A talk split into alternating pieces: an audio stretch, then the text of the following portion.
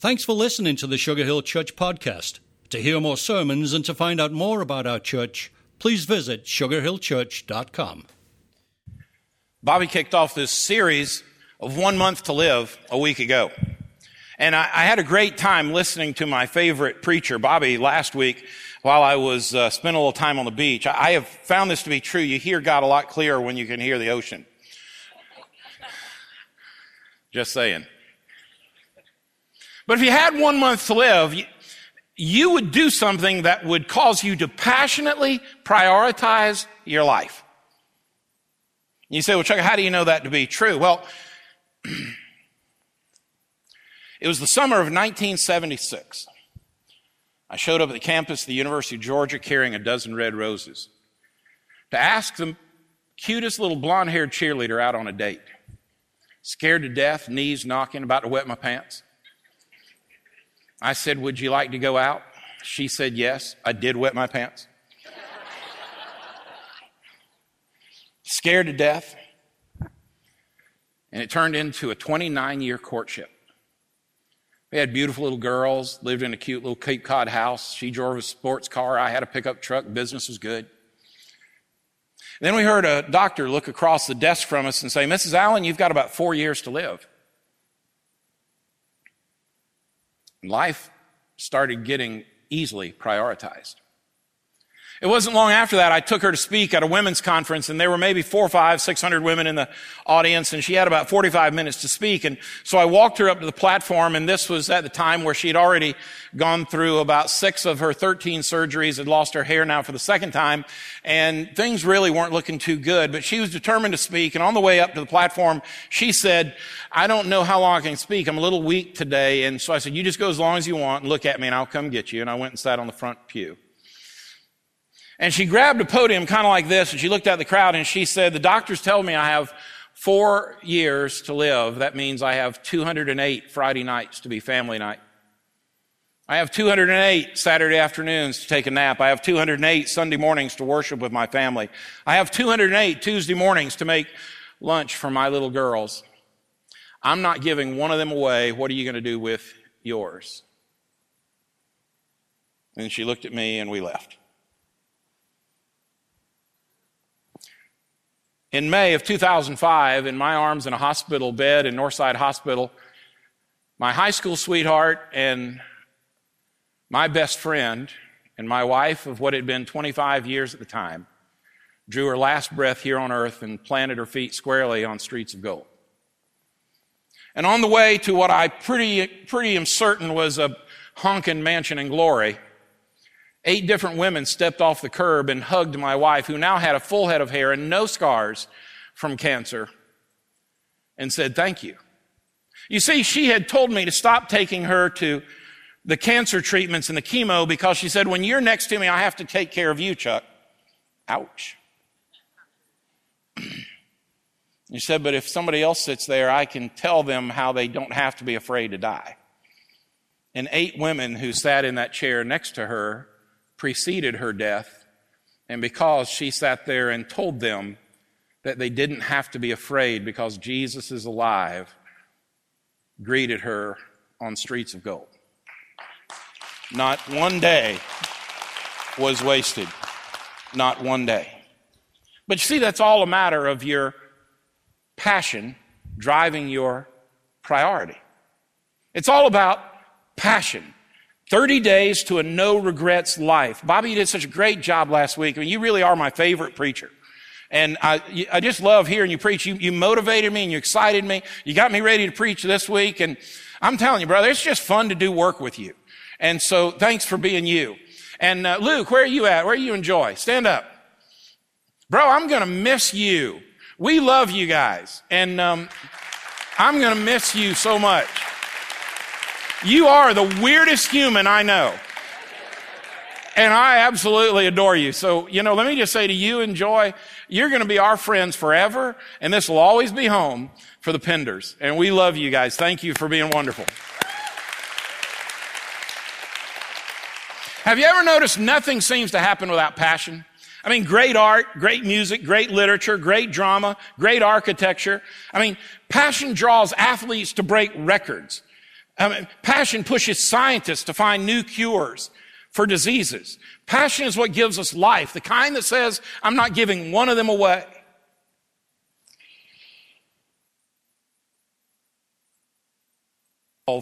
Verse 30 says it this way So love the Lord God with all your passion and prayer and intelligence and energy. I love that. Love the Lord God with all your passion. God created each of us to be passionate people. To be, to be the kind of people that just get up in the morning and say, let's go turn the world right side up. My greatest desire for each of you is that when you lay your head on the pillow at night, you have the capacity to do what I am able to do today and just say, God, it was good to do exactly what you wanted me to do today. This is good. I spent most of my adult life looking for something bigger, something greater, something with a bigger paycheck, something with more priority, something with greater prestige, something with more popularity, something that would give me more power. And somehow, some way, in the providence and the goodness and the grace of a God who loves me, I wound up becoming the pastor of Sugar Hill Church. I never wanted to be a pastor. I don't even like pastors.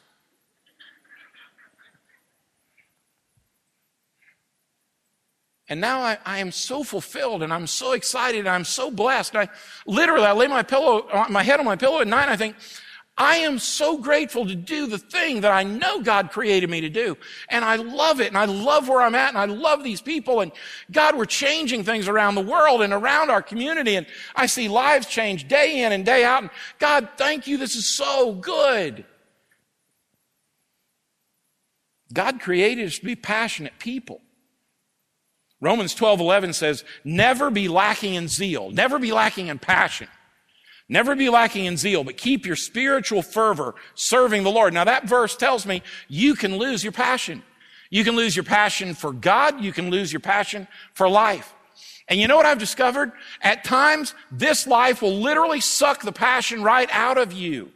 It will kick you in the rear end and leave you bruised for a week. This life is not easy. Well, Chuck, I was passionate about making money until the stock market fell. Now I don't have any money to put back in the market when it's up. Well, Chuck, I loved my job until they, they, they, they got rid of me when the market turned down. Now, now I don't know what to do. I thought I was going to retire when I was 60. Now I'm 78 and I'm working in, at Walmart again. Chuck, life has not been fair. But that doesn't mean you can't be passionate. I mean, we serve a passionate God. A God who sent his son for us who, sent him to purposely die, shed his blood, put him in a cold rock sealed tomb, and on the third day in that damp cold tomb, he stood up, pushed a rock away and said, now you can have life more abundantly and you can have it eternally as well. If that's not passionate, I don't know what is. I mean, I look at this and I think, regardless of how your temperament is made up, you say, well, Chuck, I'm just kind of a chilled, laid back kind of person. Can you take it down a notch? No! No. I mean, listen, we get so excited about college football, and I am, listen, I'm one of you. I can bark with the best of them. I mean, you bark, you buzz, you war eagle, you go tiger. I mean, if you're from Alabama, you just brag. I mean, whatever. Listen, every redneck's got that opportunity. Knock yourself out. But listen, all of a sudden, we start thinking and talking about the things of God, and we shut up like we have no idea what to say. You know what I've learned? You're going to live what you were really passionate about. So if you look at your life over the past 30 days, what are you passionate about?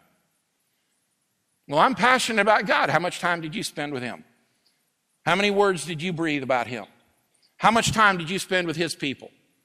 Because we inevitably live what we're passionate about. As Tim McGraw said, you'd live like you were dying. I don't know about that riding the whole bull thing, but you'd live like you were dying.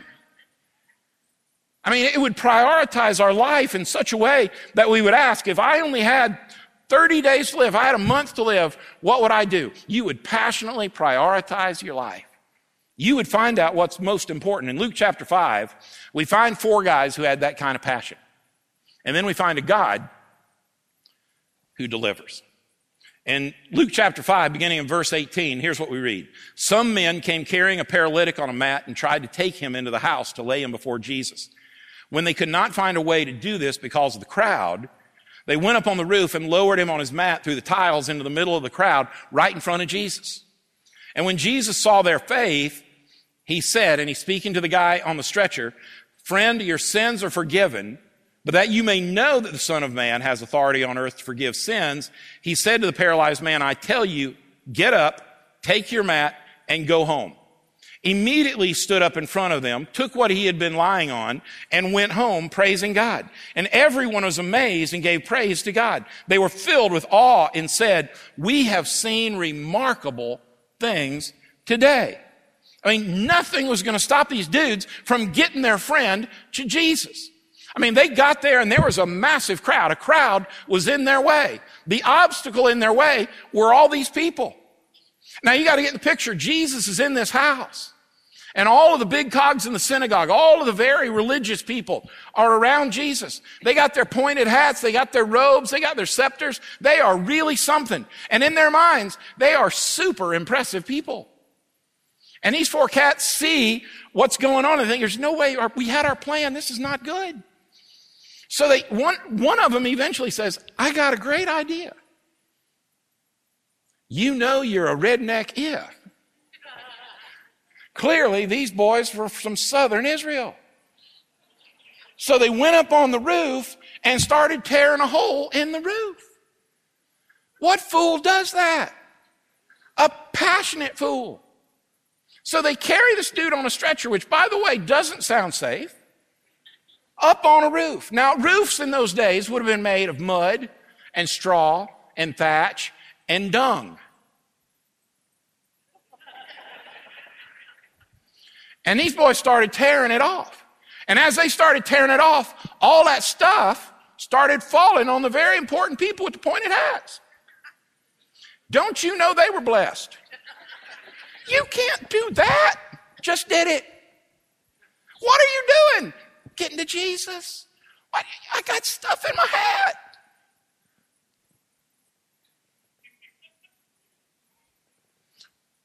Wouldn't it be awesome if we all came to church today expecting to see remarkable things? I mean, I, I, I got up this morning. I couldn't wait to get here. You know why? Listen, it's certainly not my preaching. I've heard me. It's not that much going on up here. You know, there's room. But you know what I was excited about? I was excited about God falling on this place, and all of a sudden, folks might say with passionate fervor, I am going to live with no regrets. And if I got to tear a roof apart to do it, I'm going to do it. Wouldn't be just unstinking believable if at the end of the day we could decide to focus on things that really matter. To really prioritize in such a way that God would look at and say, now that is awesome. Scripture says these dudes couldn't find a way because of the crowd. That's the worst thing about a crowded life. You know what I've discovered? When my life gets so crowded, it pushes me away from Jesus. It keeps me from living a life walking with Jesus. I can always tell when my life is too crowded in my schedule and I'm too overloaded because I just start going through the motions in my walk with Christ. It's, it's like a to-do list. Read my Bible, prayed today, said good things, acted like a preacher, done. What a horrible way to go through life. I, I refuse to live my life in such a way that my life is one big to do list. I, I never read in scripture where Jesus walked into a town and said, okay, boys, let's build a list. You do this, you do that, I'll do this, you do that, done, over. You know what? Jesus walked into town and he saw people with compassion, was moved with passion, and all of a sudden the world was changed. You know what I want us to be? A people that don't live our lives, the church, with a checklist, but live with passion, seeing people with compassion. Jesus does something pretty interesting here. By the way, could, could I just say, if we choose as a church to live our life without passion, we are living in sin. Say, Chuck, where, where do you get that? Well, let me, let me ask you this. Do you really believe we serve a passionate God? Yeah, I do. Do you really believe that God's purpose is all about his people and that's what he's passionate about? Yes, I do. then if we're to connect our purpose and our passion to God's purpose and His passion, our life will be all about relationships and people. Always. And if we're going to see remarkable things happen, it will happen in the hearts and the lives of each other, and we can't help but share those stories. The sin of apathy is created by lives full of something other than Jesus. You got something that stands between you and living passionately for Jesus, I promise you, that's called S-I-N, sin. You say, well, Chuck, you don't understand how busy I am. I got a pretty good idea. Let me just stop and say, if you're so busy, there's no room for Jesus in your life, you're so busy that you don't care about Jesus. No, I love Jesus. I'm just so busy. No, you don't. Because we do what we're passionate about. We make room and we make time for what we're passionate about. You're passionate about country music, you find a way to get to Athens last night for that concert. I'm passionate at the beach. As you can tell, I made my way to the beach. But when that happens and I get something out of kilter, my soul begins to dry up and my emotions get numb and I begin to quit living passionately and I just start existing. We, we've just got to stop and do what these guys did to break through the crowd. If you want to recapture your passion in life, I wanted you to challenge to do what these guys did. Do something drastic. We can't just tweak our life a little bit or tweak our church a little bit if we're going to change the world. We got to do something drastic. What do you got to do to stop doing something that keeps you from living this passionate, no regrets life? These guys did it. In verse 19, it says, when they couldn't find a way to do this because of the crowd, they went up on the roof and lowered him on his mat through the tiles in the middle of the crowd, right in front of Jesus. So the crowd that was keeping them from Jesus, all of a sudden, it seemed drastic. Let's cut a hole in the roof. Great idea. That's drastic. What holes do you need to cut this week? Where do you, where do you need to do something drastic in your life? We can't just tweak a few things. It doesn't work that way. We've got to stop and do something drastic because we naturally gravitate toward an overloaded lifestyle. If you're going to restore the passion in your life, we've got to stop and ask this drastic question. And here's the question. You ready? If you knew you had one month to live, how would you live your life? What would you do? What would you not do? When people find out that they have a short time to live on this earth, they suddenly realize what matters most, and it's relationships. I remember those last days in, in the hospital with my, with my wife. Not one time did we talk about cars or bank accounts. Not one time did, did we talk about what our, what our plans were. You know we talked about? We talked about our love for each other. We talked about the goodness of God. We talked about how great heaven was going to be. When that doctor pulled me out of that ICU room and said, Chuck, I think we're talking about hours now, not, not days. I think we ought to move her to hospice. And I said, Are you, you're serious? It's going to be hours? She said, Yeah. And I said, No, she, we're not moving her. You find her a room right now.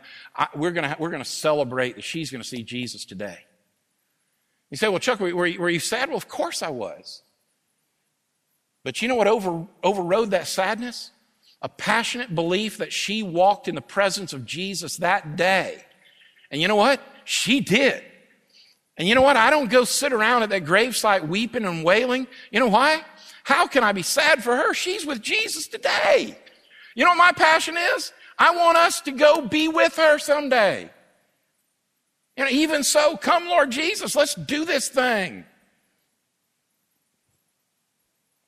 You know what I discovered in those times, though, was people matter, kids matter, we matter.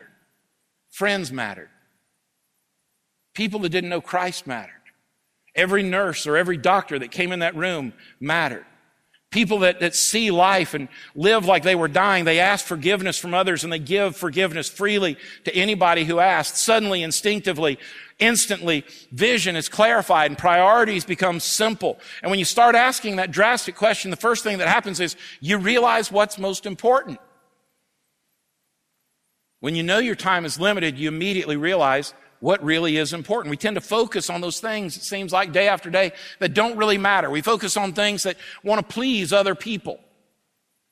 These guys put their friend over the roof. They said it's just a roof. You can replace a roof, but we got to get this guy to Jesus. They realized what was important. They were passionate about it. Then when you ask this clarifying question and suddenly you start removing obstacles, the crowd was in the way, the building was in the way. The religious people were in the way. And they did whatever they had to do to get that friend to Jesus because they were passionate about getting it done. When you're passionate about Jesus, you will live like it. Have you ever been around somebody and you just know, man, that person loves God? You know why? Throughout their lives, they walk through life. They leave puddles of Jesus behind them and people come and play in them and just love it and get refreshed by it. Because wherever they're at and wherever they go, that passion just oozes out of them. And you know you're better because you've been around them. You suddenly start removing obstacles. You start discovering and live passionately that you're going to start getting rid of everything in the way.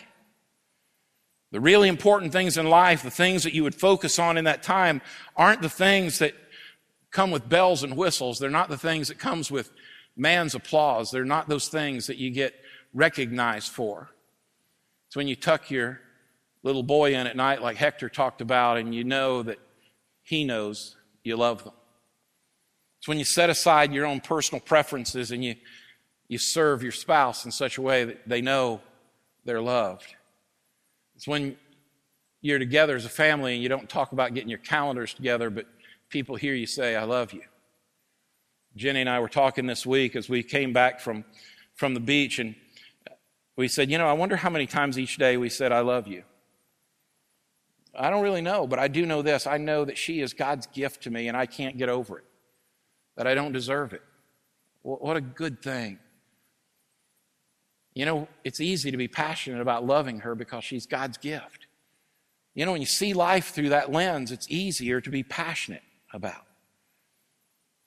You know, there are things that they don't have deadlines, and for some reason, we rarely get them done because our schedules are always full, our iPhones and our Google calendars are packed with things that we've got to get done. And so I want to encourage you to do something today. This morning, I want to ask you to do something a little different. Would you take your cell phone out? Go ahead and pull your cell phone out. Go ahead. I know some of you are so spiritual you didn't bring it. I know some of you are going to have to start looking at, stop looking at Twitter for a minute to come back to me. That's, that's always the guy who comes up to me afterward and says, What? That was the greatest sermon ever. One of these days, I'm going to start saying, Hey, what was that verse I used? It was first Twitter, verse, you know, anyway. So on the screen here, we've got a telephone number. It's a, it's a Google voice number, so it, it's not attached to any contacts. So uh, I'm going to ask you to send a text to this number and answer this question. What do I need to remove from my life? And what do I need to become passionate about in the next 30 days? Put it in as few words as you can. Now, here's my promise to you. Unless you put your name on it, we're going to have no idea where these came from. But I, am making this promise to you that over the next 30 days, every day, I'm going to pray for that obstacle and that passion to come true in your life. That the obstacle, you'll have the courage, and God will give you the courage to move the obstacle out of the way. And whatever you need to be passionate about to make a drastic change in your life, you will. And I'm going to ask you, send that text. Go ahead and jot it down. If you don't have your phone, write it on there. There's a pen in the back of your chair. Write it on the bulletin. Send it to me sometime this week. But I promise you, every day for 30 days, starting tomorrow morning, I'm going to pray for your obstacles to be removed and for your passions to be revealed and to become a reality.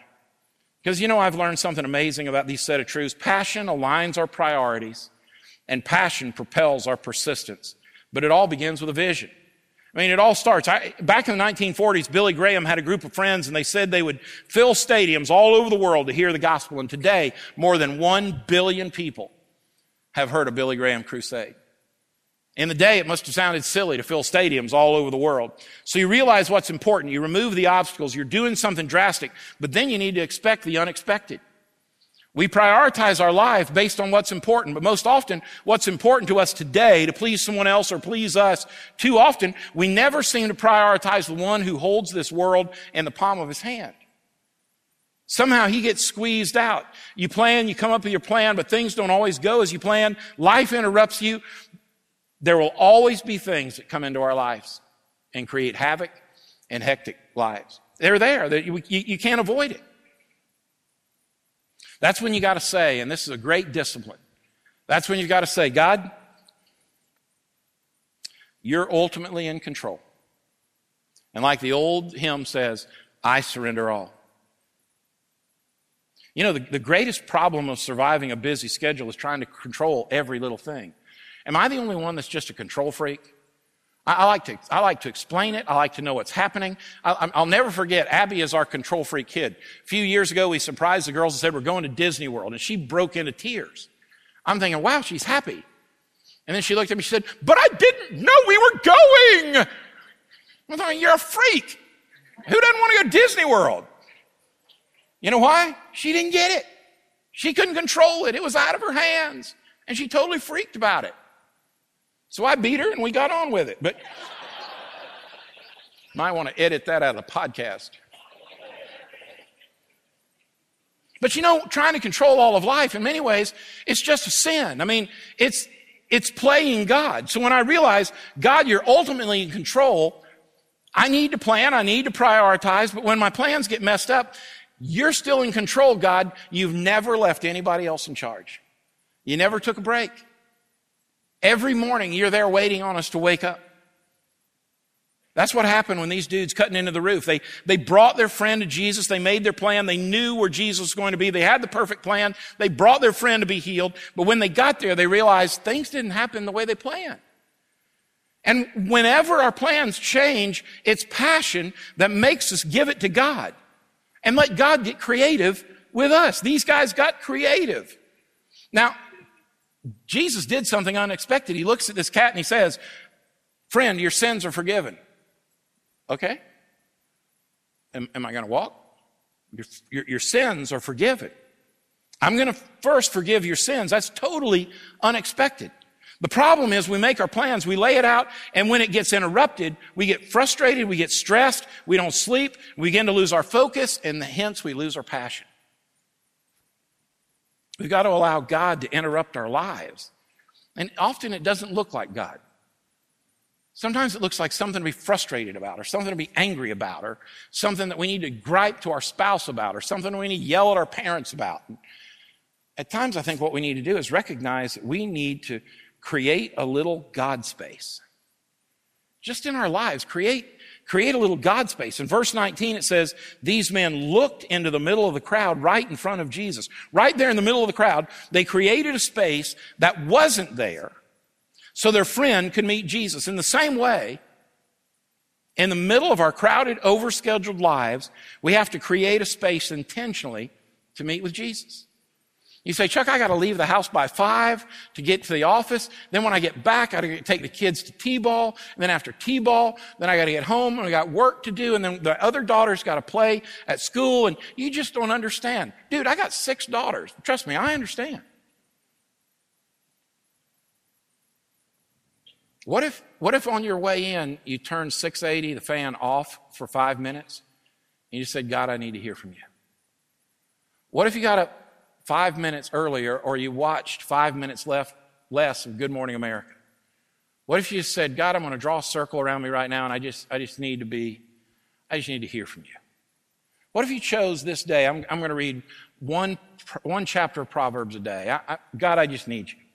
We've taken this lesson from Jesus. In Mark chapter 1, verse 35, here's what Jesus did. Very early in the morning, while it was still dark, Jesus got up left the house and went off to a solitary place where he prayed. Simon and his companions went to look for him, and when they found him, they exclaimed, Everyone is looking for you. Jesus replied, Well, let's go somewhere else. Now, does that sound like the Jesus that, that we know and love? Wait a minute, everybody's expecting this. Let's go somewhere else. Yes, because everything Jesus did is counterculture to the way we think.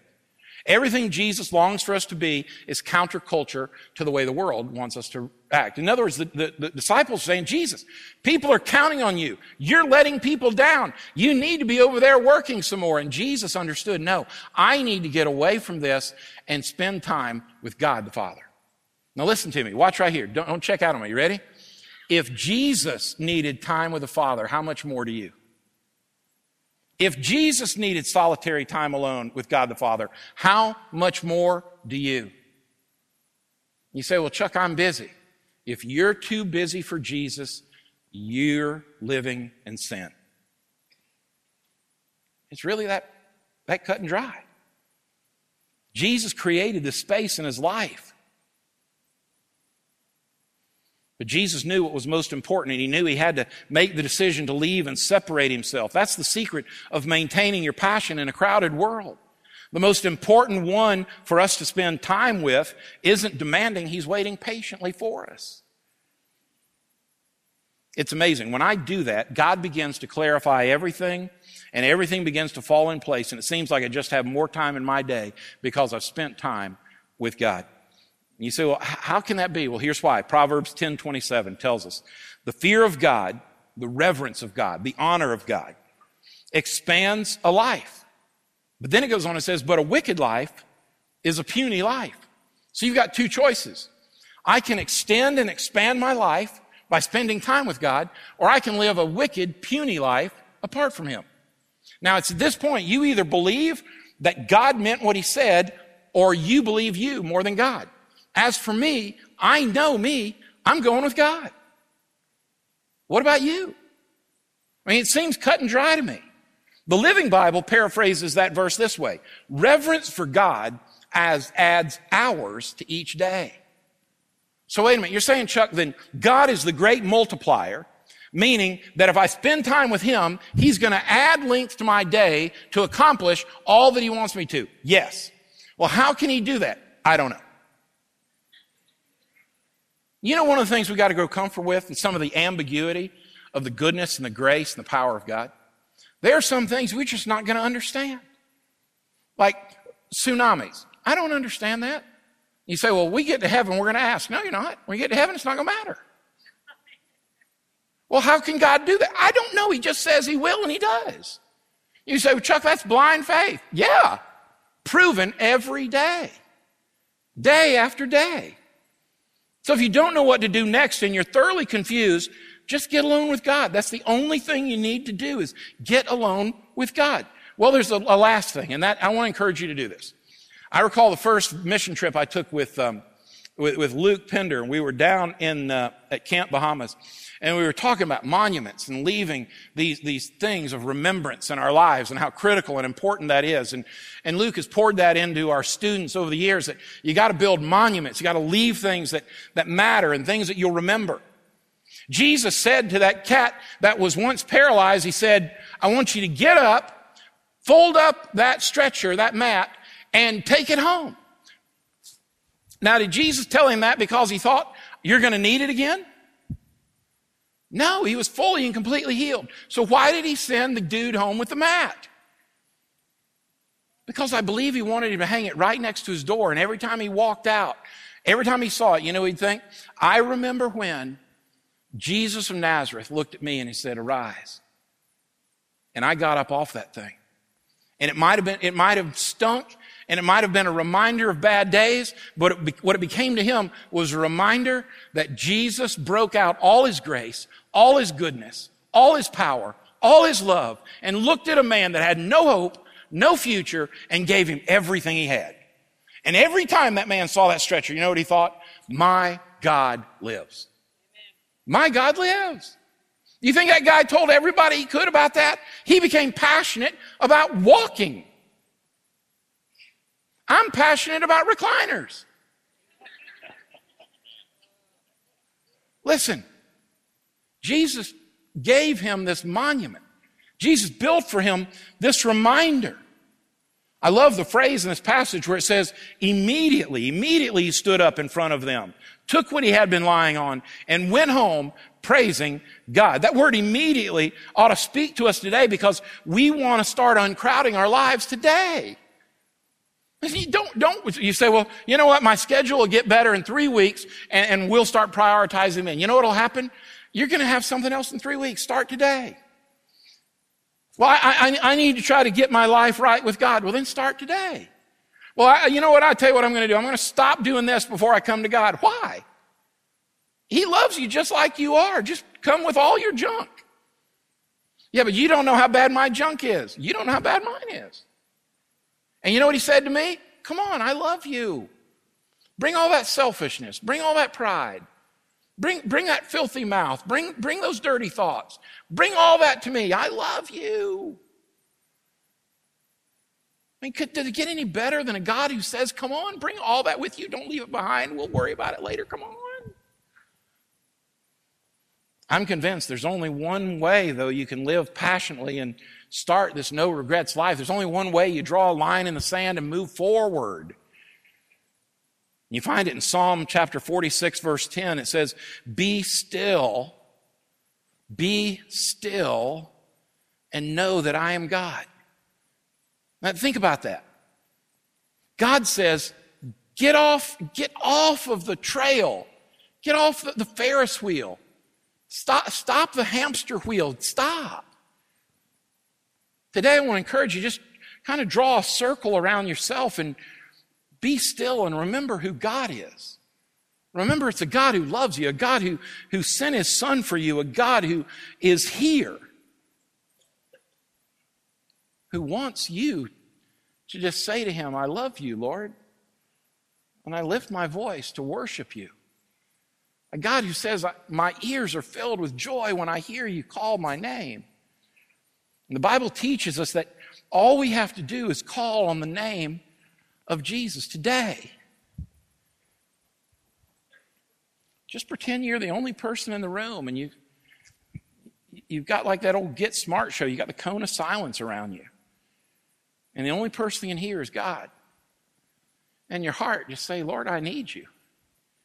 I need you to be my, I need you to be my Lord. I need you to be my Savior. I, I need to live for you. I want to, I want to draw a line. I want to live passionately on purpose for the future. And I, I want to put my head on the pillow and know my life counted for something. And I want to know that all you did in my life is something that's a memorial and remembrance forever.